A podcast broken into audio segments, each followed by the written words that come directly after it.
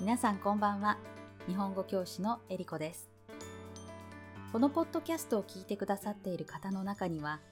今年12月に行われる JLPT に向けて準備されている方もいらっしゃるかと思います。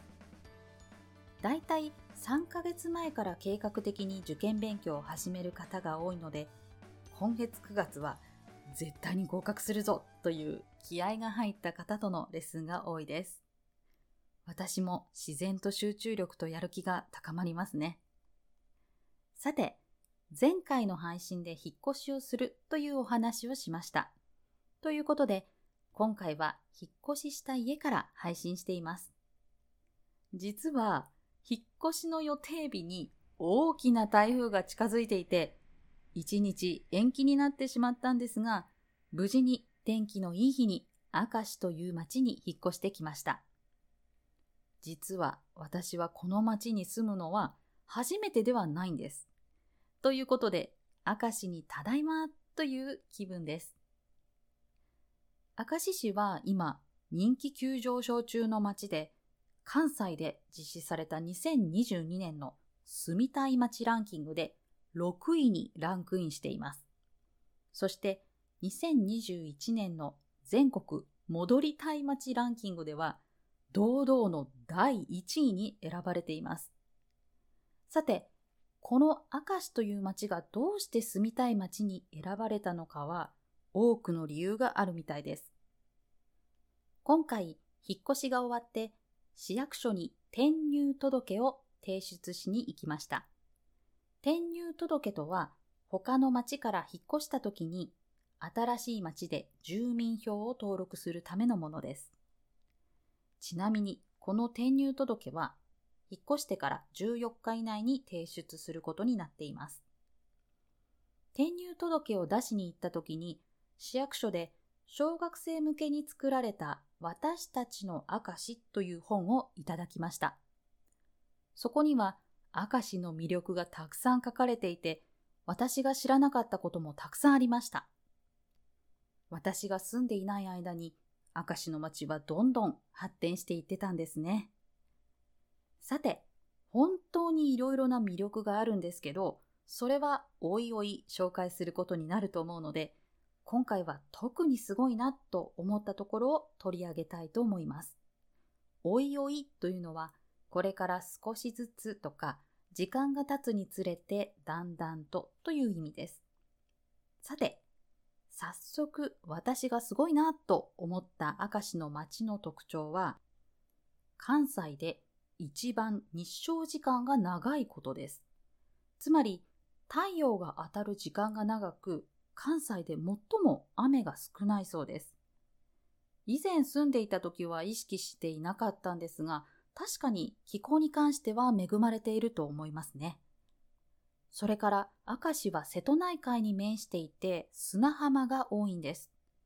海水もきれいで一部の砂浜ではウミガメが卵を産みに来るそうです。市民に対するサポートも住みたい街ランキングで上位になる理由のようです。例えば、0歳から18歳まで医療費が無料なんだそうです。薬も無料だそうです。子供の時はよく熱を出したり怪我をしたりしますから、子供さんがいらっしゃるご家庭には嬉しいサポートですよね。それから、中学校の給食費も無料だそうです。皆さんは学生の時、給食がありましたか？もちろん、学校に食堂があって、好きな食べ物を選べる学校もあるかもしれませんが、日本ではプロの栄養士さんが栄養バランスやカロリーを計算して毎日の献立を作ってくれて、みんなで同じものを食べるんです。献立というのはメニューのことです。健康にもいいし、経済的にも助かるし、親がお弁当を作らなくてもいいので、家族全員にとって嬉しいですよね。ちなみに私が好きだった給食の献立は何だと思いますか？今も大好物の焼きそばです。明石では子供だけでなく様々な人が暮らしやすい街を目指しています。例えば、障害がある人もない人も安心して暮らせるように、障害者差別解消条例、手話言語障害者コミュニケーション条例を定めています。国が定めるのが法律ですが、地方公共団体、つまり地方の政府が定めるものを条例と言います。この条例の中身を少し紹介すると、自分とは違う誰かの視点に立って行動することを学ぶためのユニバーサルマナー研修を行ったり、手を使った言語、手話、話されている内容を要約して文字で伝える要約筆記、指先の感覚で点で構成された文字を読み取る点字、文字や絵などの情報を音声で伝える音訳などを普及させたりして、あらゆる人が情報を得やすくして、お互いの理解を深められるようにするための条例です。ちなみに、私は学生の時、子供のための絵本を点字を使って転訳するボランティアをしていました。目に障害がある親御さんが子供に絵本を読んであげるときにその展示が役に立つと聞いて、そのボランティアに参加しました。中学生だった私が覚えたての展示を使って転訳したものがどこかの家庭で読まれるんだなぁと想像したらちょっと緊張しましたけど図書館にそれを届けに行くときはワクワクしましたね。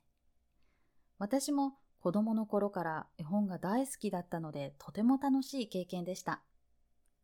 そして最近私が習いたいなぁと思っているのが手話なんです。日本手話というのは日本で使われる手話ですが、実は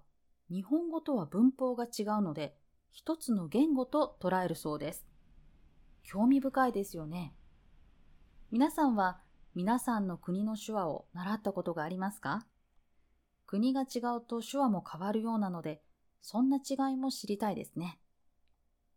先ほど絵本の話をしましたが、本に関係する明石のいいところを紹介します。明石市内には本に関する施設がたくさんあって、手を伸ばせば本に手が届く本の町、明石の実現に向けて取り組んでいるそうです。実は私が引っ越してきた家の前に図書館があるんです。まさに手を伸ばせば本に手が届きそうです。絵本だけでなく小説や教科書までも大好きな無類の本好きの私には最高の街ですね。無類というのは他と比べられないくらい素晴らしいという意味です。例えば、彼は無類の才能があるのように使うんですが、無類の何々で使うと、他とは比べられないぐらい目立ってという意味です。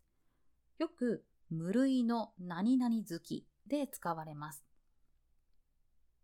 例えば、無類の漫画好きだったら、他の誰よりも漫画が好きという意味になります。無類の本好きの私にとっては、本の町明石はもってこいですね。もってこいの意味は、